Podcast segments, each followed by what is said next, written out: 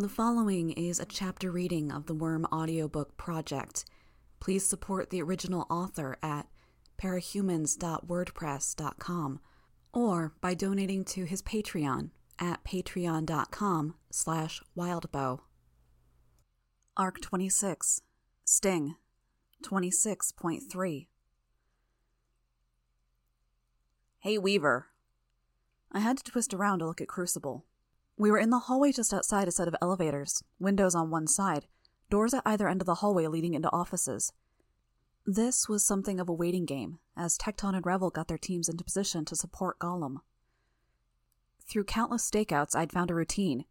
Cheating on the can't do anything but sit there rule and reading while my bug saw to everything else was a part of that routine. I was nestled in between two pillars that sat between clusters of windows, my back against one, one knee propped up, a file in my lap, my cliff notes on the various members of the Nine. I wanted to say thanks, Crucible said. Appreciate the invite. Hundreds of superpowered lunatics, some of the scariest guys around, and that's not even the scariest part of all of this. But Chevalier's all, Weaver specifically asked if you'd help. How the hell am I supposed to say no to him? You just say no, Clockblocker said before I could respond. You're team leader. I'd even argue it's your job to say no when the situation calls for it more than leading the team, more than strategy or handling double the paperwork or attending the meetings. You decide what jobs are out of your team's depth, and you tell the bosses to go fuck themselves in the politest terms possible. It's Chevalier, important guy. And when we asked you if you were okay with me taking command, that was your opportunity to say no. His rank doesn't matter. He'd probably respect you more if you told him your team wasn't prepared and then stuck to your guns. You didn't tell anyone to go fuck themselves, Crucible said. No, and I agreed to help out with this because it's important. My old teammates have been preparing for this in their own time, and. And because you've got a thing for Weaver. The ward I hadn't yet met said. It was a girl, flanked by five shadowy silhouettes of herself, who were sitting around her on the other side of the hallway. I'd read up on her, and I knew her as Toggle, the baby of the team, it seemed, at 14.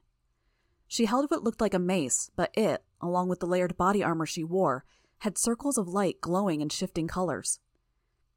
There was a long, awkward silence. I glanced at Clockblocker, but he appeared unfazed. Not that I could really tell. His armor still had animated clock faces digitally displayed on open spaces, and there was one in the middle of his face. Was the varying speed and position of the hands supposed to indicate something, or was I reading too much into it? That was a joke, Toggle said, I'm not dignifying it with a response, Clockblocker said. Cloxy's sweet on Weaver, Imp said. Aw. Cloxy, Clockblocker said, deadpanned, has been the target of a lot of criticism because he was in charge of the wards at a time a lot of stuff went down. Some dingbats online speculated that I had a thing for Weaver and it took off. The people online like to find stuff that fills in the blanks, and there were a hell of a lot of blanks around the whole thing with Weaver defecting, and our pseudo truce with the Undersiders. They latched onto the idea, I said. Yep. Sorry, I told him. Not your fault. Not exactly. The city is pretty peaceful, pretty safe, and nobody even hints about why, but people know. My bosses know why, and that means my career might never recover. The only thing keeping things remotely interesting is the challenge of trying to get to any new bad guys before the Undersiders do, to enforce real justice instead of vigilante scare tactics. We're awesomely good at the scare tactics, though. Imp cut in. Clockblocker ignored her. Except we barely even get to do that because Tattletale's always a few steps ahead. Then to top it all off, I hear about the Weaver Clockblocker thing every single day, to the point that it's sad. Salt in the wound. Silence lingered.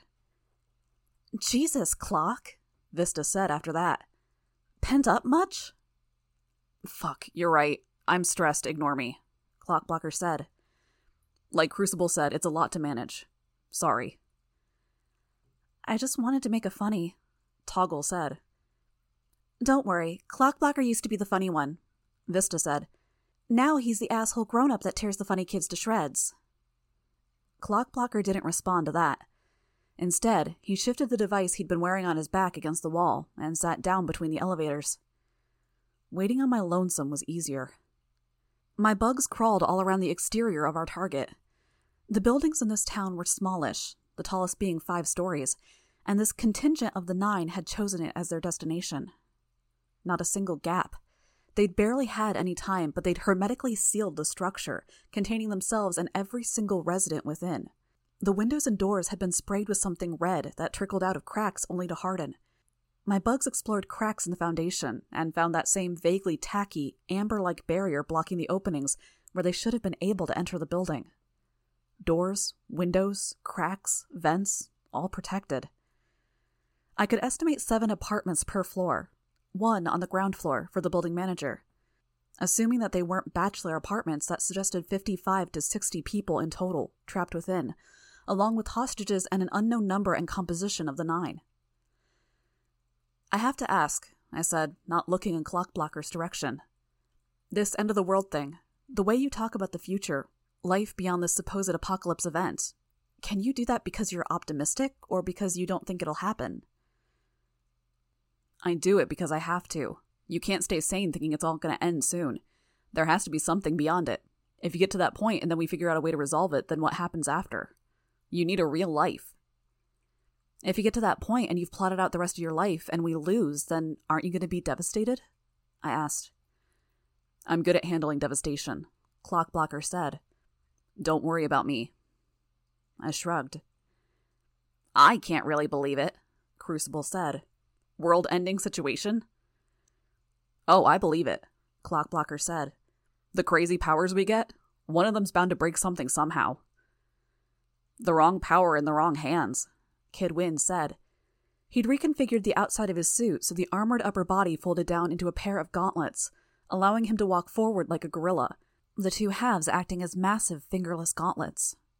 It wasn't pretty, and it left his head and upper body more exposed, but it let him maneuver inside. He seemed to muse a second, then agreed. Yeah. Interesting to see the divide, I thought.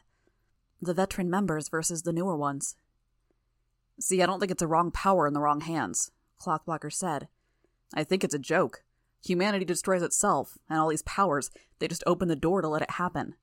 It's not going to be some villain overlord or even a monster like Jack who does it. I'm more liable to believe the world ends because of some deluded, fat, pimply faced punk kid that lives off pizza and Mountain Dew. There's no damn point to it, but sometime I look at the idiots, the selfish assholes, and the maniacs that fill this world, and I think that's all we deserve. I like your line of thinking, Imp said. The world gets destroyed by some loser who jacks off 12 times a day to the freakiest, nastiest parahumans. Thank you, Clockblocker said, for so eloquently demonstrating what I was saying about us deserving it. No problemo, Imp said. That doesn't exist, does it? Toggle asked. Case 53 porn? Everything exists, Kid said. Um, it just hit me. When you were saying we deserve it, were you talking about Pimpleface, the world destroying freak fetishist, or were you talking about me? I shut my eyes and tuned out the conversation. It was good that they were talking, staying calm, more or less getting along. Grue and Rachel arrived from the stairwell. Anything? Imp asked. No, Grue said. The red hands leave already? I asked. Yeah, Grue said. Listen, about all that, it's.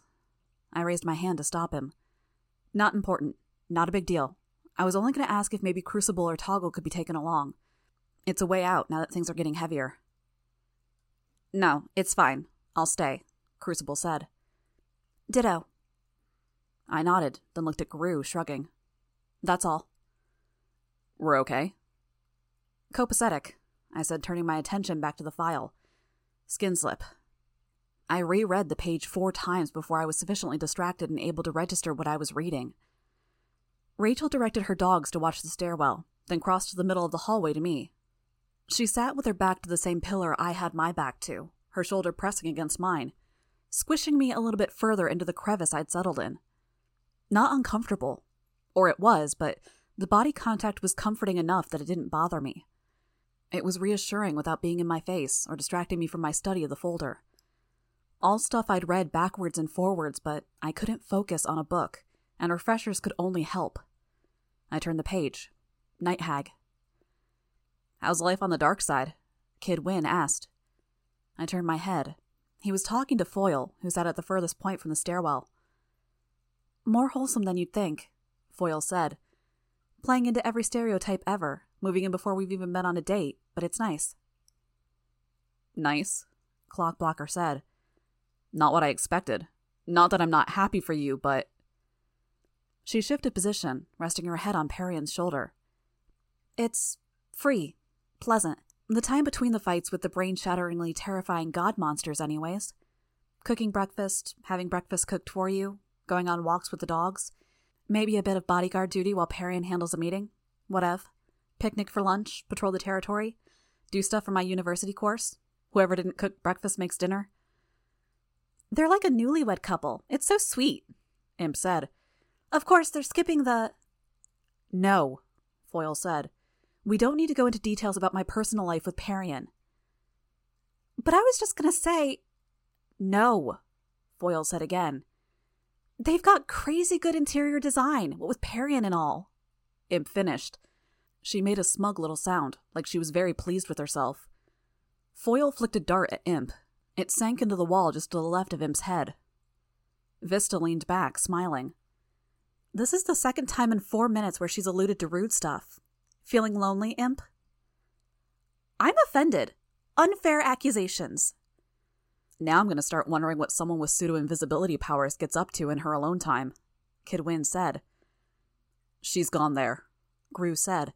I looked at him and saw he was glancing my way. Lies and slander. Wait, Clockblocker said. I thought I heard something at some point about you being her. He trailed off. Hmm? Grue asked. Train of thought derailed. What were we talking about? It was a puzzling change to the ambient tone, and I almost gave the word for people to switch to high alert. I was distracted by the vibration of my phone. A quick check, and I verified that it was what we'd been waiting for. Golem engaging. Three times Burn Scar, three times Shatterbird, two times Winter, one time Skin Slip, one time Psychosoma identified. You're clear to go.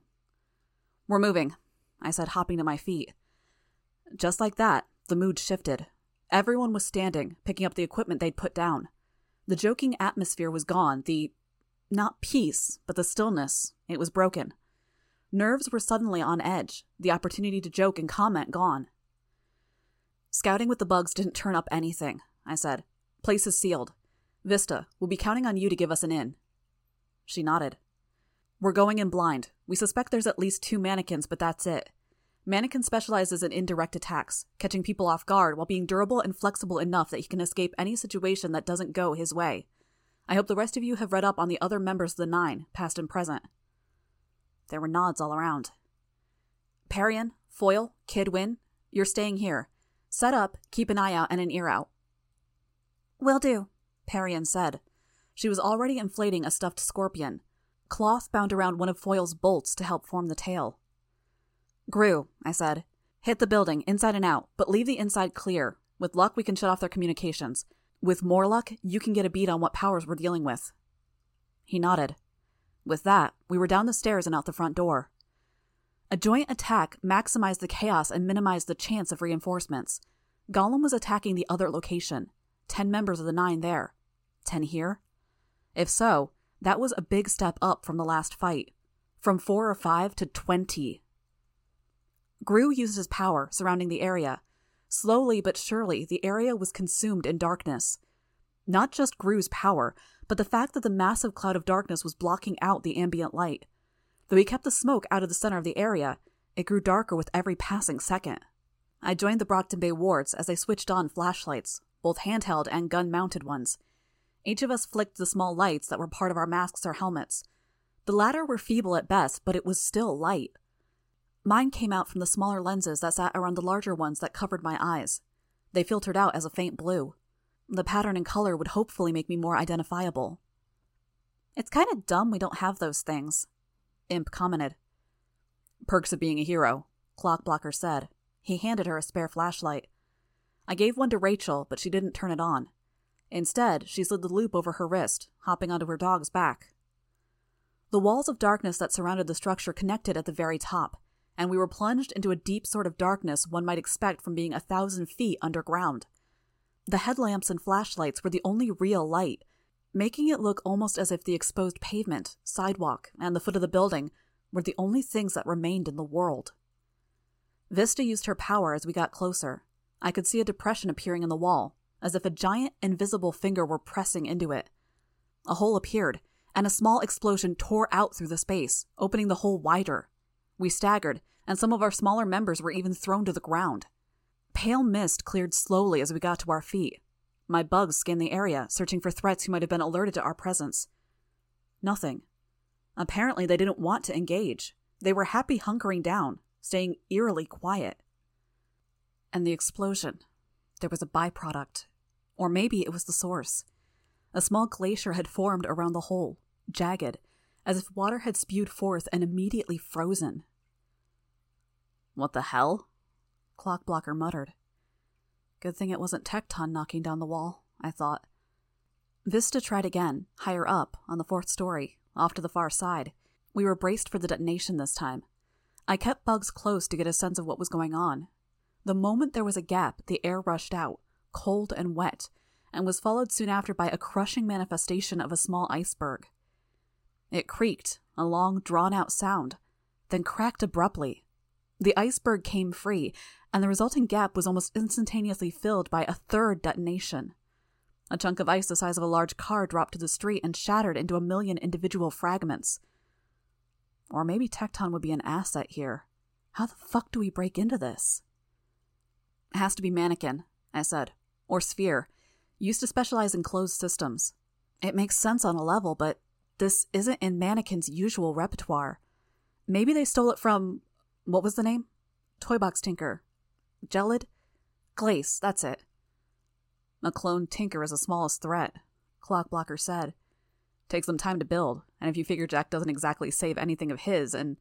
Well, I don't even know how they replaced memories, but there's no way he's going to just pick up where he left off. Mannequin in a different vein, I said. Same psychosis, different direction taken? Looks like, doesn't it? I frowned. We could wait for the ice to melt, Imp suggested. Warm out? Would take forever, Vista said. And it would only get replaced, probably, Clockblocker said.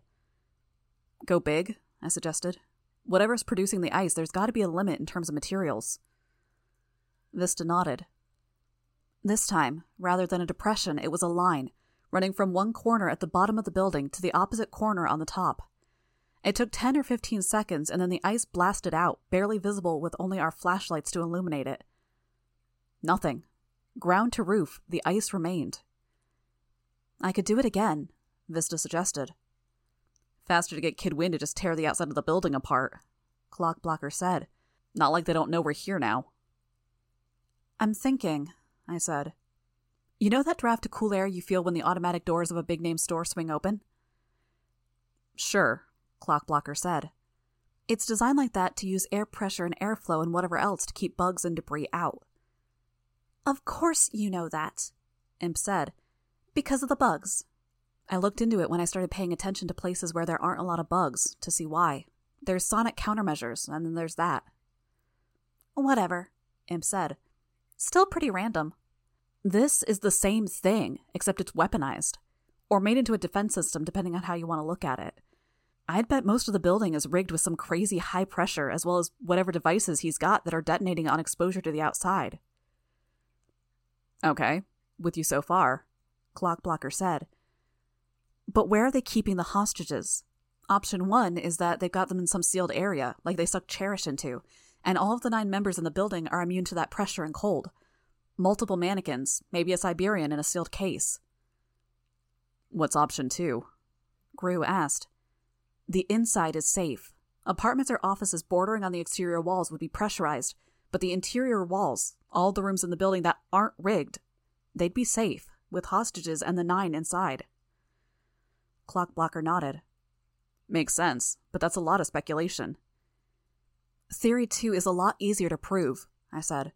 We either need to go in through the top and hope the roof isn't as protected, or we access the interior without passing into exterior rooms, Vista said. Shuffle could have done that, I thought. Had we sent the wrong teams to the wrong locations? It had sounded like there was a hell of a lot of offensive power at the other location. I'll try, Vista said. hold on. This was a more refined use of her power. She drew on the exterior of the building and created a depression, but the goal this time wasn't to create a hole. She extended the depression inward, but she fed enough of the surrounding material into it to keep the resulting walls intact. It stopped, and she merged it into another wall. I couldn't see the wall, but I could sense it with my bugs. To my eyes, it was a black void, a hole too deep for my bugs to reach. She paused, then began opening an experimental hole in the far wall. I pulled my bugs back to make it easier for her. I could feel the warm air flow past my bugs. I could smell it using their senses. An alien sensation, but I noted the scent of blood, the acrid chemical odor of the sealing materials. Ways open, Vista said. It's messy in there, I said. Be prepared. Sending bugs in now. Grue, darkness. We waited as he pumped the building full of darkness. My bugs made their way through, scanning the surroundings. Murder rat, Grue said. Three of her. I can kind of get a sense of what others are sensing around me, and there's a glimmer of something that might be a teleportation power. I don't trust myself to use it without the ability to sense where I'm going. Breeds, and I can't even get a beat on this guy's power. Was it? I could sense figures moving throughout the darkness, but they were swift and moved in unpredictable directions. The elevator shaft's doors had been opened, and they climbed up and through with no difficulty. There were countless people hanging from the ceiling by chains, countless pieces of armor, as though Mannequin was trying to reinvent his own gear. And then, on the penthouse level, a man, easily eight feet tall, muscular, and broad shouldered, sitting in a computer chair with one foot propped up on a desk. His chest was bare, his pants no doubt a normal size, but rendered skin tight by his sheer mass, left unzipped. He was watching something violent on a laptop as he sat there. The hostages who weren't strung up with chains were in the room, cowering behind him as a full cluster. In the midst of them, there was something that looked like a coffin. Try using his power? Not sure I want to, Grue said. But okay. Um. I felt my powers dim, my range swiftly dropping. Others stepped away from him in surprise. Stop, I said. He did. My powers started to return. That's one. Jesus, that's a rush. The other, I think it's the sort of power you need the built in second sense to grasp. That has to be Hatchet Face. I guess you can use his power nullification, I said. That's something, if we hit a pinch. I just don't understand this other power. Bonesaw's work? A hybrid? Grue nodded. Possible. I frowned. Not sure how to do this. If we entered through the top floor, we could access the hostages right away, defeat Hatchet Face. Sounds good, Clockblocker said. Except, what do the rest do? I asked. Some signal goes off or they realize something's up? They're not fighting types, not exactly. They're assassins, indirect attackers. They wouldn't just converge on us. I don't know how they'd react, and it's not the kind of situation where I can say that in a good way. We need to make a call soon, Grue said. You said the other team is already attacking? I thought this would be simpler, I said. Let's go on the ground floor. Clear each floor, block off escape routes so they can't just exit the building and go wreak mayhem elsewhere, or notify Jack. Then we can fall back into the main room where Hatchetface is waiting and. And then we've got a hell of a fight on our hands, Grue said, against enemies with hostages. Cornered rats with hostages, Vista said. The little of her face I could see in the flashlight illuminated gloom was somber. Ground floor, I said. If nothing else, it buys us time to think of something before we reach a crisis point. The alternative I don't like the idea that so many of these guys could escape. They've bottled themselves up nicely. Stay on your guard. Are you staying outside? Clockblocker asked me. I shook my head. Need to maintain communications against this team, and I don't like how long it would take to communicate with my bugs, or the chance you could get cut off. I'll come with. Help watch your backs. There were nods all around. Go, I said, before touching my earbud. Tattletale. There was a pause. Weaver, Kinda busy watching over the other team. Sup? Entering the fray. Looks like mannequins, murder rats, breeds, and one hatchet face hybrid. Got it. Good luck. Rachel had kept the dogs at a smaller size so they could patrol the building we'd been hiding out in. It meant they were big, but not so big that they filled the entire hallway. They passed through the corridor Vista had made without trouble. We filed in, shoulder to shoulder. I did what I could to track the various villains in the building. Grue dissipated the darkness as we got close enough to the respective areas to shine our flashlights on the objects in question. Ominous, being in the midst of this building, almost like being in a submarine. There was an incredible, devastating pressure all around us. A leak meant a possible terminal end to all of us. The darkness was oppressive, and every surface was covered in a red sealant, scabrous, hard, removing the human touch from everything around us. I was so caught up in it that I nearly missed it a figure in the ducks. There, I said, keeping my voice low. I pointed. Our side turned to look. Mannequin, I thought. I immediately switched mental gears. Who to protect, what to do tactically. I hit the briefest stumbling block when the recollection of what Clockblocker had been talking about crossed my mind. Why does he remember his suit? The same outfit with alterations, the all concealing, all protecting shell surrounding his body, even the joints. Bastard lunged for him, jaws snapping shut, but Mannequin cartwheeled back and away. Vista fired her gun, sending a single green spark zipping ahead. Mannequin swayed to one side, bending his body at impossible angles to avoid the shot. The bullet hit the wall, then briefly flared, disintegrating a scab covered vending machine. Lines exploded forward from Clockblocker's hands, one from each finger, and the mannequin staggered back. The narrow cables flew past him, glanced off his armor to ricochet into the surrounding area, and one or two even managed to wind around his arm or leg. Clockblocker used his power, freezing the mannequin in place. Vista, he said. Another shot. She still had her gun leveled at Mannequin. She aimed. And the mannequin let a blade spring from his palm. It punched through the wall at the very edge of our tunnel. Ice exploded into the interior of the hallway, consuming the mannequin entirely. Vista dropped her gun. No escape route, Crucible said. Can't risk shooting without putting us at risk, Vista said. I can make another exit, but it's going to take a minute. Not a focus, I said. Upstairs first. Hostages. We'll cover that bridge after. We had to walk around in a semicircle before we found ourselves by the elevators and stairwells of the lobby. The stairwell was framed by two bodies, hung by their feet. No wounds were visible. I felt with my bugs, and I could sense warmth from them. Still alive. Breed. What were we even supposed to do with his victims? For the second time in as many minutes, I found myself saying, We'll deal with them after. We entered the stairwell. I was aware of a murder rat popping in on the ground floor, crawling on hands and feet that each had excessively long blades on the ends. She moved faster than she should have been able to, considering her means of locomotion, but she had an exceedingly strong, flexible body. Enhanced senses, too, with her conical nose close to the ground, long, greasy hair brushing against the surface. I almost turned back to deal with her, but she was already gone, moving faster than my bugs could. Claustrophobic. I was acutely aware of the dimensions of the space, the fact that only a fraction of the building could actually hold people. Of that portion of the building interior, the elevator shafts took up an awful lot of space. Their territory, really. The stairs hadn't received as much of the scab treatment, but they were still treacherous ground. The stairs blocked our view of what was above or below us. I was careful to check for threats every step of the way, watching doors, sweeping over surfaces, all too aware that Mannequin had evaded my bugs before. Had this one somehow retained the lessons the original had learned? I could use thread to cover more ground, spread out my bugs. An air vent at the very top floor was punched free of the wall. My bugs could sense the long claws, the conical nose. They started chewing on her, devouring and biting, but her skin was tough, as though most of it was scar tissue. I could feel the hot air as she rapidly inhaled and exhaled. Murder rat. She's on the top. She pushed herself free the vent, lunging, drawing her claws together as if she were diving into water from a height. Her narrow, emaciated body slipped right between the railings of the ascending and descending stairs. Incoming! I shouted. I pushed the others back as I could reach them. The only ones in reach were Rachel and Crucible. She reached the stairwell just above us and kicked off it, changing her orientation and the trajectory of her dive.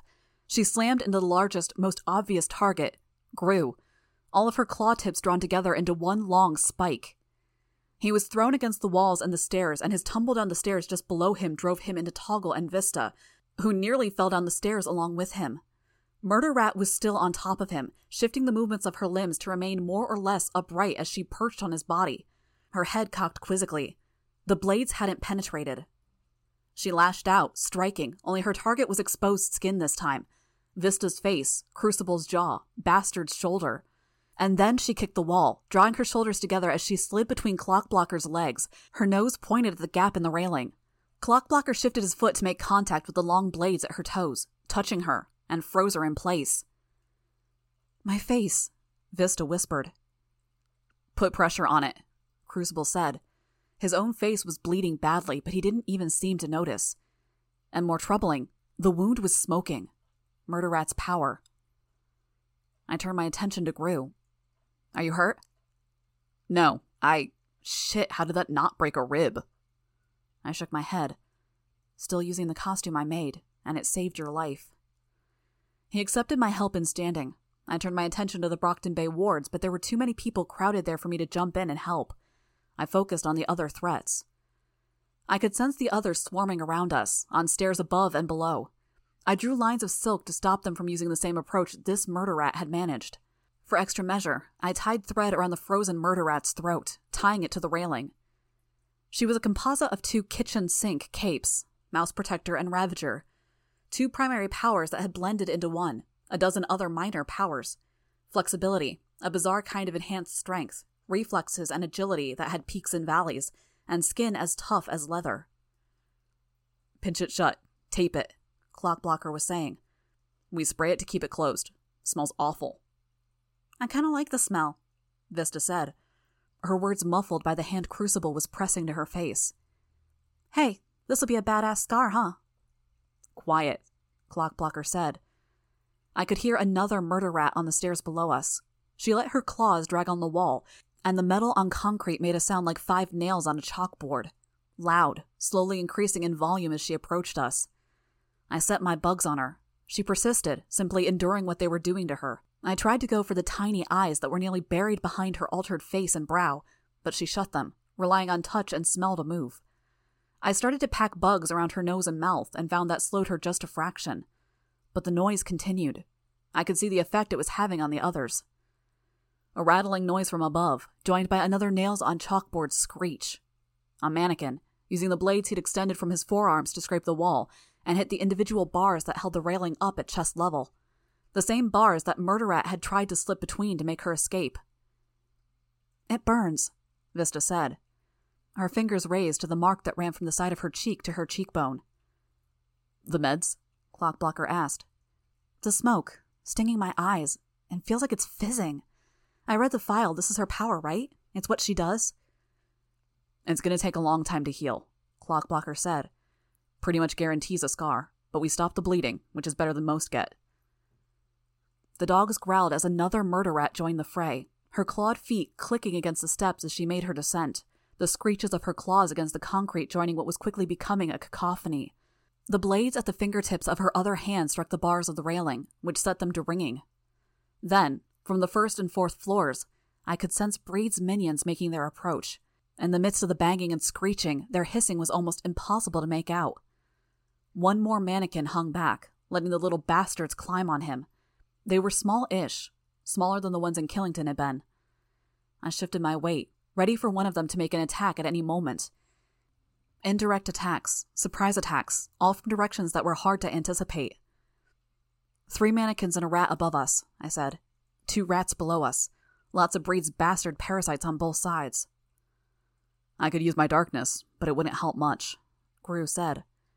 They don't sense things like we do. My bugs aren't going to do much either, I said, laying tripwires and trying to bind them here and there, but these aren't guys my bugs can sting. So? Rachel asked. We die, Imp said, with an odd cheerfulness. Horribly, gruesomely, They'll break or sever our arms and legs and cap them with mannequin stuff so we don't bleed out. And then they'll let Breed's bugs devour us from the inside out. Not helping, Imp, Grue said. I'm only saying what we already know. Kind of counterproductive morale wise to have us read all the dossiers on these bastards. Yeah, just a little. Crucible agreed. Why are we waiting here? Rachel asked, her voice a little too loud. Why don't we just fucking attack them? I didn't have a good rebuttal to that. No, that wasn't right. I had a dozen rebuttals, that these guys would take any offensive action on our part as an excuse to slip past us and murder our more vulnerable members. But I didn't have a better strategy. Not one I was eager to use so prematurely. Attack, I said. Now. Rachel whistled, a long, sharp sound that cut through the various noises the nine members had created. There was only silence as the whistle echoed throughout the stairwell. She snapped her fingers and pointed up the stairs, snapped again and pointed down. The two dogs charged in alternate directions. Wards go up. Grue, Imp, Rachel, cover the rear. I gave the orders. Watch your backs. We split into two groups. The wards leading the charge, while the undersiders covered the flanks. I remained in the center, my knife drawn. A murder rat tried to jump down through the gap, as the first one had, but got tangled in the threads I'd woven. She began severing them one by one, but too slow to slip through. Vista shot her. With her death scream, the others shifted tactics, abandoning the offense. Mannequins advanced to take over the assault. Another got caught in the threads, but blades sprung out all over his body, the individual components rotating, and the threads were cut. He dropped down. Crucible caught him. A force field bubble surrounded the figure, pale blue, then flared a brilliant orange white. Mannequin would be fireproof, though. Even an extreme heat like Crucible could create wouldn't have an effect. Still, it meant one was contained. Yet as soon as we captured one, another slipped the net.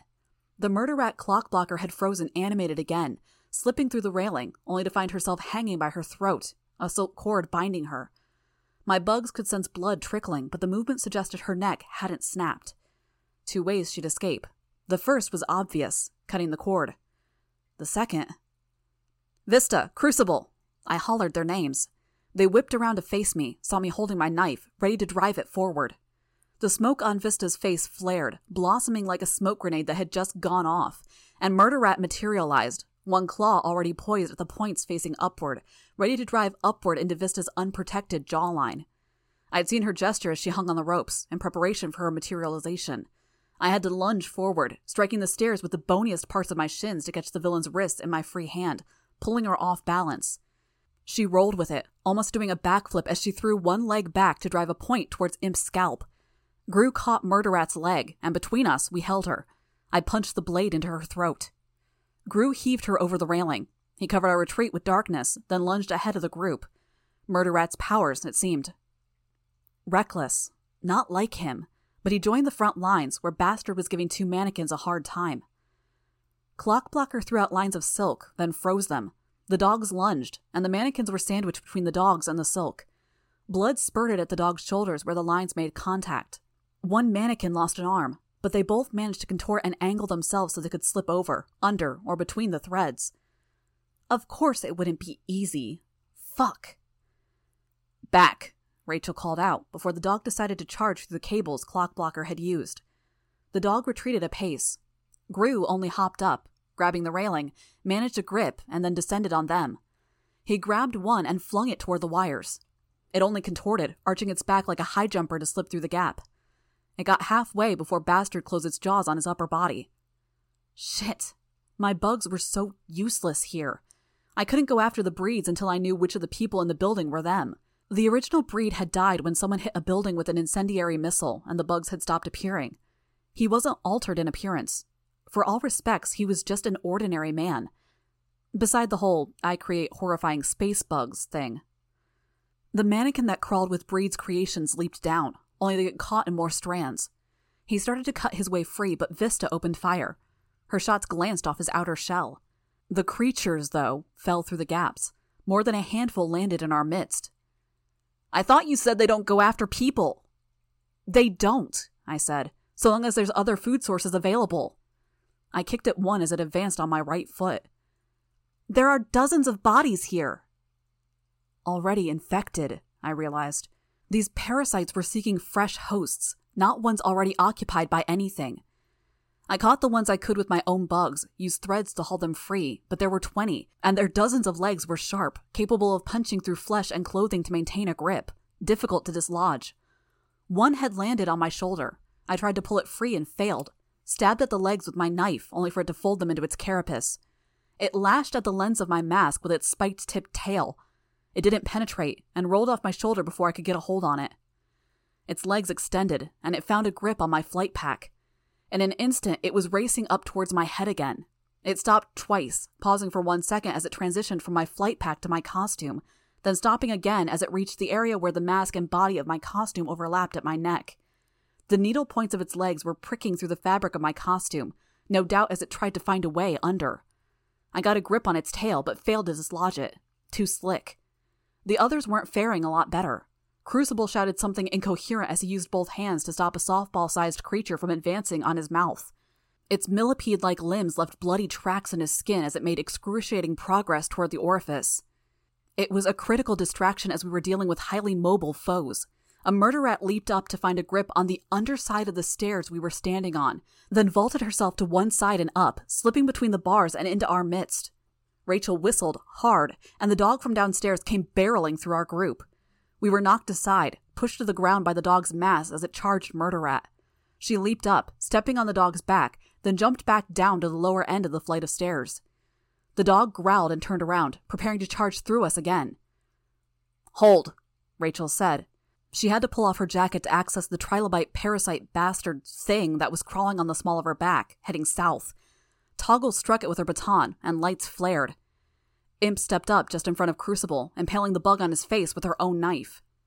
Progress, but we were still in the midst of a lot of dangerous enemies, elusive ones. Of the six here, we'd only achieved two kills. Tattletale here. In an ugly spot, I said. Help's on the way. Help? Eidolon. We tried to keep things quiet, keep everything off the radar, but he caught on. Legends at the other site with Pretender. Turn them away, I hissed the words. Um, not about to turn away help, Imp said. She was benefiting as Crucible created his superheated force field dome to burn away the breed parasites too dumb to walk around. Turn them away, I repeated myself. All three. More of Breed's bugs were starting to make their way up to us, from above and below. One murder rat, one mannequin, and the guy upstairs we still hadn't even interacted with. With his fucked up coffin. I can't get in touch with them, not like their numbers in the phone book. Contact Cauldron? I used my swarm to attack the breed bugs, but it was slow going. Twenty bugs with strong mandibles could kill one, but it took a minute, maybe two, before they reached something resembling soft tissue. No go. I could sense him now, approaching the building cautiously. He used a laser to pierce the roof.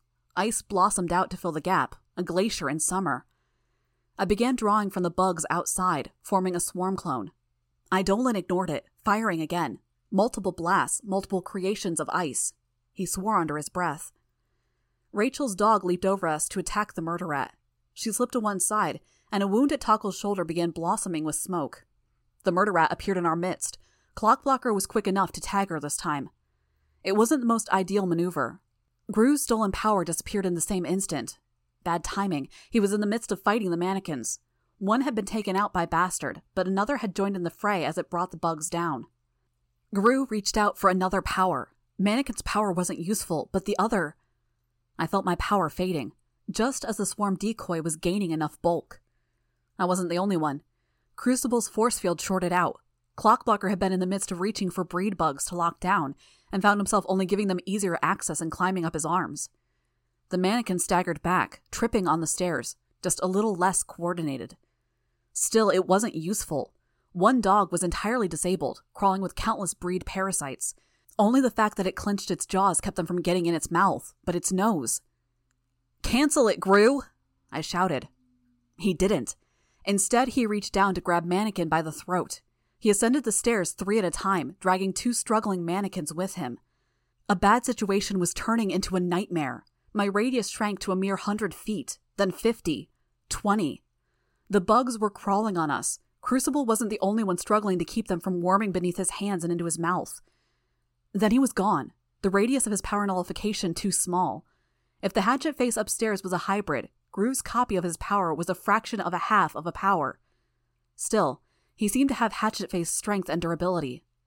Our powers began to return, and with the threats of the other capes dealt with, we were free to focus on stopping them. Clockblocker paused the most dangerous ones, closest to mouths, anuses, and private parts, to ears and nostrils. We backed away as he freed us of the worst of them, and Crucible barred the path with his superheated force field. I'm not. I'm not useful, Toggle said. Different threats, you would be, Crucible said. Fuck, this stings. Medical treatment after, Clockblocker said. One more to take down. We hurried up the stairs, two flights to the penthouse. Eidolon, my swarm clone spoke. Weaver. He had created a kind of portal and was widening it. It seemed slow, inefficient. Go home, Eidolon. You aren't a help here. I'm to take orders from the one who murdered Alexandria. Yes, leave. You're more danger than help. I can end this. So can I. I will end this. Your choice as to how. Do I handle the situation myself, or do I have to kill you, then handle this myself? There was only silence from him. He stared at my swarm clone. You dare make that threat after killing my comrade in arms? I do. If there's a trace of doubt in your mind that I could do it, your bugs couldn't touch me. Inside the building, we were approaching the penthouse floor. Your power is dying. It's obvious enough that people are speculating online, in the media, how Eidolon isn't as strong as he was in the early days. Why aren't you inside already? Are you so sure that your power would stop me? I'm here to help, that's all. Attacking me now would be like a violation of the Endbringer truce. You're one of the biggest dangers, Eidolon. Jack's supposed to be the catalyst for an event, a great catastrophe. Are you honestly telling me that there's no danger here? That you're absolutely certain you don't have a weakness he could capitalize on? Eidolon didn't speak. Don't tell me you don't. That you aren't potentially powerful enough to end the world if it came down to it. If he somehow opened that floodgate. It won't come to that. I control my powers. Or played a head game with you. Are you telling me your mind is a fortress? That you don't have the capacity for great evil inside you? I'm not evil. You participated in business that people felt was so horrifying that they seceded from the Protectorate. How many thousands died or suffered gruesome transformations because of the atrocities Cauldron committed? Inside the building, we opened the door. Grue was staring down the last member of this particular group of nine. Tall, muscular in a way that suggested he was in his physical prime, with a wild mop of dark hair. He was masculine in a way that exaggerated the qualities to a fault, with an overly square jaw, massive hands, and almost Neanderthal brow. It made him look like a bad guy from an old animated film about princesses. As if echoing that statement, a word was tattooed across his chest Tyrant. I recognized the other half of the pair Hatchetface and King together. Untouchable. King's power took any physical harm he suffered and transferred it among his pawns people he'd touched within the last 24 hours. Hatchet Face power meant we couldn't even use abilities to circumvent it. Tyrant here had the enhanced strength each of the two had possessed, the enhanced durability. Are you saying you're blameless, little murderer? Eidolon asked, just above us. That you don't have a potential for evil? No, I answered. The hybrid crossed the room, and I could feel my powers fading. Grue's darkness dissipated around the building, and light streamed in through the red windows, casting a tint over everything. I shifted my bugs outside the building. No, I know I have some ugliness inside me. I spoke through my swarm. My swarm was dissipating, my focus and control over my bugs failing. I had to maintain the formation. Then what qualifies you to be here when I can't?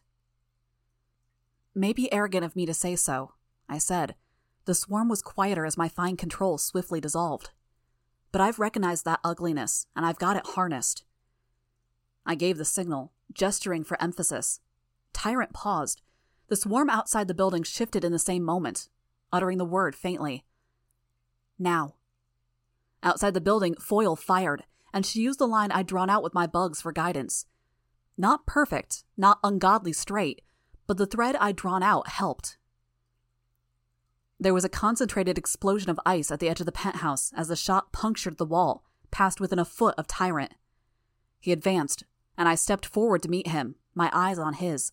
My power was almost entirely gone, dampened to the point that it was just me and the bugs that crawled on me. Every step he took reduced it another fraction half a foot, then an inch away from my skin. Another bolt between us, closer to Tyrant than to me. And then an explosion that seemed to shake the entire building. Everyone present was thrown to the ground. Kid Win had blasted a hole in the side of the penthouse, firing what had to be every single weapon at the same time. Ice was swelling from the open area in fits and starts, but it was enough of an opening for Foil to get a clear shot. She shot Tyrant, and the bolt pierced his brain. He collapsed to his hands and knees, then staggered, starting to rise. Another bolt through the spine, a third through the heart. He collapsed onto his face. Foil's bolts broke the rules. Apparently, his power didn't work on them. I slowly climbed to my feet, then stared up through the closing hole in the building at Eidolon. Go home! I called out. He was still, hovering there. I didn't break eye contact as he floated closer to me until he stood only a few feet away. Sit this one out for all our sakes. He broke eye contact first. His eyes fell on Foil and Kid Win. Please, I said. He didn't move, looking across the street at the others. Then, as if the courtesy of the please had given him the ability, he spoke. His voice was quiet enough that I was probably the only one who could hear. I live for this, he said. It's what I do. It was an admission of weakness, not a boast. I know, I answered him. But it's not worth it.